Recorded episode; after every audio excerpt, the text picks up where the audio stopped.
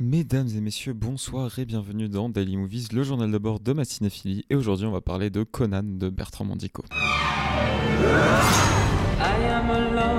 À part ma vengeance, je n'avais aucune perspective. J'aurais tout fait pour remonter le temps et prendre un autre chemin. Si l'amour est brutal avec vous, soyez brutal avec lui. Tu as des regrets? Un océan de regrets. Parcourant les abîmes, le chien errant des enfers Rainer raconte les sévices de Conan, perpétuellement mis à mort pour son propre avenir à travers les époques, les mythes et les âges. Depuis son enfance, esclave de Sanja et de sa horde barbare, jusqu'à son ascension au sommet de la cruauté, aux portes de notre monde. Alors, pour être honnête avec vous, je suis vachement emmerdé parce que je ne sais absolument pas ce que je vais dire. Voilà, c'est euh, une des grandes caractéristiques, je trouve, du cinéma de Bertrand Mandico. Euh, c'est que, aussi fascinant soit-il, on sort toujours en se demandant mais putain qu'est-ce que je viens de voir? Et Conan ça n'a pas fait exception à la règle alors je pense que pour évoquer ce projet il faut aussi et avant tout parler de ses origines. Euh, il faut savoir qu'à l'origine, c'est euh, donc un projet qui devait être euh, fait au théâtre, donc aux Amandiers, à Nanterre, et qui en fait, à cause du Covid, hein, globalement, n'a pas vraiment pu être mis en scène, n'a pas vraiment pu être monté. Et donc, du coup, il y avait eu tout ce travail, etc. Et euh, bah, Ber- Bertrand Mandico s'est dit ce serait quand même un peu con de, rien en faire. Et donc, du coup, c'est un film.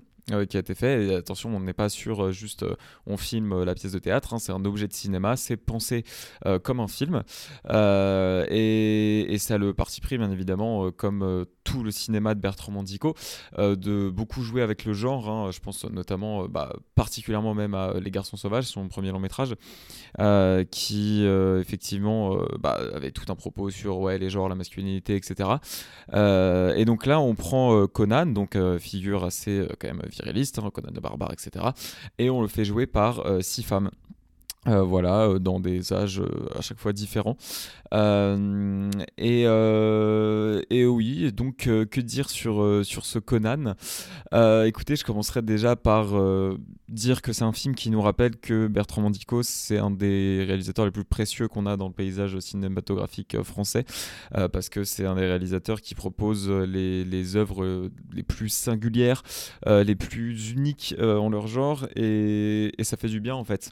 Ça fait du bien euh, parce que autant euh, je, peux adorer des films entre, entre guillemets un peu plus classiques euh, du, cinéma français. hein. Bon, c'est vrai que on a une grosse tradition, par exemple, des films de procès aussi. Je pense hein, notamment, on voit cette année Anatomie d'une chute, le procès Goldman.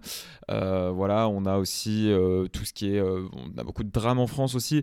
Je pense qu'il y en a aussi dans mon top film. hein, je, peux, je peux vous en citer. Par exemple, voilà, en termes de, de drame, bon.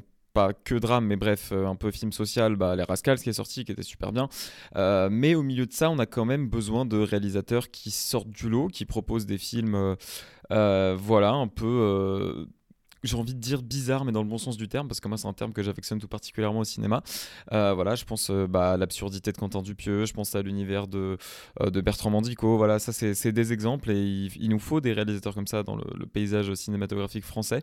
Et, je suis extrêmement heureux voilà, qu'on ait, qu'on ait Bertrand Mandico et qu'on puisse voir les films de Bertrand Mandico tout simplement au cinéma. Mais alors, qu'est-ce qui fait que Mandico est si unique en termes de cinéma, me direz-vous? Mais c'est une très bonne question. Je pense notamment à son esthétique. L'esthétique de Bertrand C'est vraiment quelque chose qui est qui est incroyable et euh, on le retrouve dans Conan. Euh, moi, mon esthétique préférée euh, de, de Mandico, c'est After Blue. Voilà, je trouve que Mandico n'est jamais aussi bon que quand il exploite vraiment la couleur. Voilà, parce qu'il fait des choses absolument formidables avec. Dans Conan, il y a de la couleur, certes, il y a du noir et blanc aussi. C'est un peu un mélange des deux. L'esthétique est encore une fois très soignée, magnifique. Euh, pour le coup, c'est une des rares personnes où effectivement euh, je vais pas souffler quand euh, ça utilise le noir et blanc parce que c'est un noir et blanc qui est travaillé, c'est un noir et blanc qui est constamment justifié. Surtout là, on a un propos sur euh, bah, un peu bah, la violence et puis une certaine. Je pense pas qu'archaïcité ça se dise comme mot, mais bref, euh, voilà, on parle de choses un peu archaïques aussi. Donc je trouve que euh, c'est un noir et blanc qui pour le coup est maîtrisé et justifié. Euh, voilà, qui, ouais, c'est un des seuls à pouvoir le faire, je trouve, en France, Bertrand Mandico.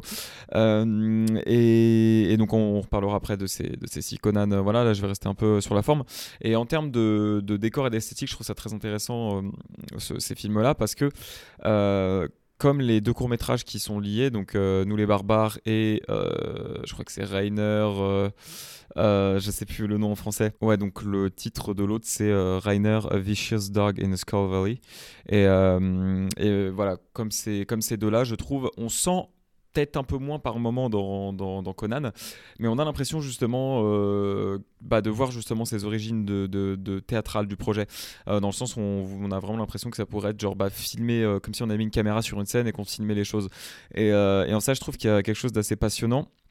Euh, voilà, qui est aussi à double tranchant parce que je sais que par moments ça m'a un peu empêché de rentrer dans l'univers, hein, l'univers qui pourtant est, formidable, l'univers développé.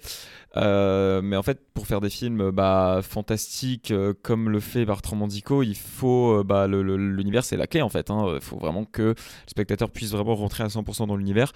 et comme je dis, je trouve qu'à part quelques moments, là, ça fonctionne très très très très bien. Il y a juste quelques scènes où on a vraiment l'impression de voir un décor de tête, mais c'est tout. Euh, c'est pas l'univers, mon univers préféré de, Mandico. Hein. Euh, moi, je reste sur After Blue, même si euh, j'adore aussi Les Garçons Sauvages. donc non, c'est pas mon univers préféré de Mandico, mais mais voilà, c'est quand même un cinéma qui me parle énormément et en général, j'arrive beaucoup à rentrer dedans. évidemment, c'est pas un film qui va plaire à tous, hein, clairement, vu que est, c'est un film de genre, ça va expérimenter plein de trucs, voilà. mais mais il est important, voilà. Et du coup, je conclurai là-dessus sur la forme. Vrai travail, euh, vrai travail sur le noir et blanc, euh, vrai travail aussi bah, sur les couleurs quand il y en a un vraiment, euh, enfin absolument formidable. et donc ouais, je conclurai là-dessus pour la pour la forme, pardon. Et on peut donc parler bah, de ce de ce principe, hein, de reprendre Conan et de le mettre au féminin. c'est une idée, je pense que peu de gens peuvent avoir. Hein. Il y a, je pense, quasiment que Bertrand Mandico qui peut penser à ça. Euh, de le faire de cette manière-là, il n'y a que Bertrand Mandico euh, qui peut le faire, clairement. Euh, voilà. Et, en fait, oui J'aime bien le fait que, alors on va parler avant tout, je pense, euh, avant de parler du propos sur le genre, etc. On va parler avant tout, je pense, du, découpage, euh, parce que du coup, bon, bah, c'est euh, à chaque fois, donc il y a Conan qui se fait tuer par sa version qui a 10 ans de plus. et en fait, chaque, chaque version développe un univers et développe une histoire. Et, et en gros, bah, il y a pas du tout, euh, c'est pas le même univers à chaque fois en fait. Chaque Conan euh, est préoccupé par euh, quelque chose en particulier qui n'est pas le même que la version d'avant et que la version d'après.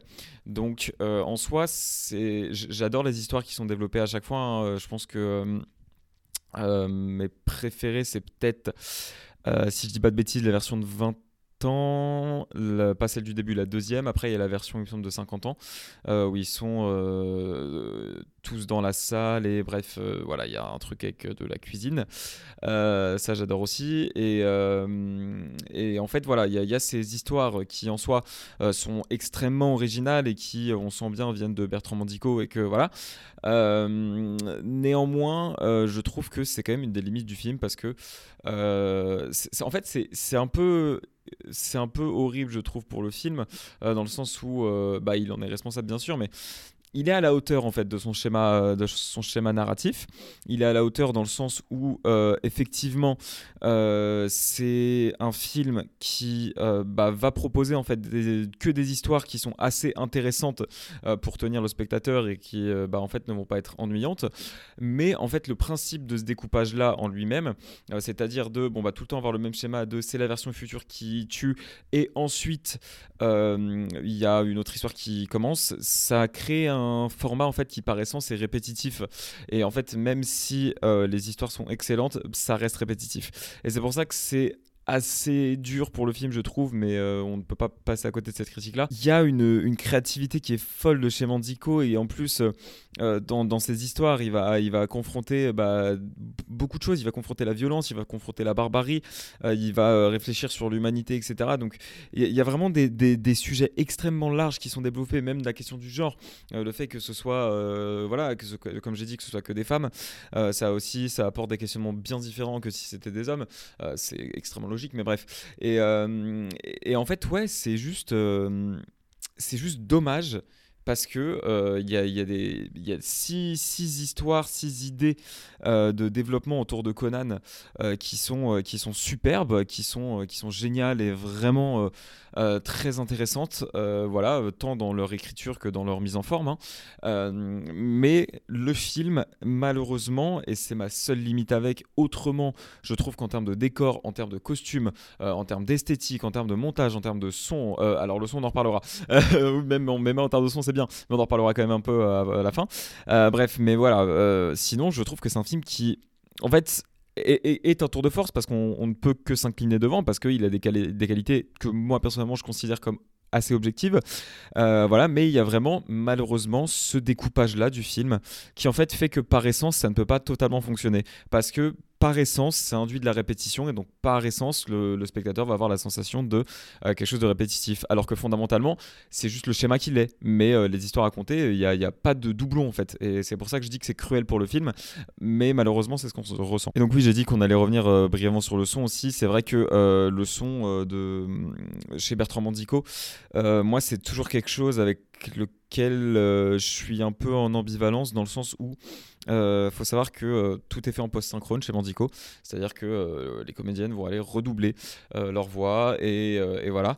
le fait est que des fois, ça c'est exceptionnel parce que ça permet encore plus de plonger dans ces univers et je ne demande qu'à plonger dans les univers de Mandico. Si vous voulez, pour quelqu'un comme moi qui souhaite être comédien, jouer dans un film de Mandico, c'est quelque chose qui, qui m'attire énormément en fait quelque chose que j'aimerais vraiment faire. Euh, maintenant effectivement bon bah il a des plutôt des actrices que des acteurs donc euh, bon bah je, c'est pas grave.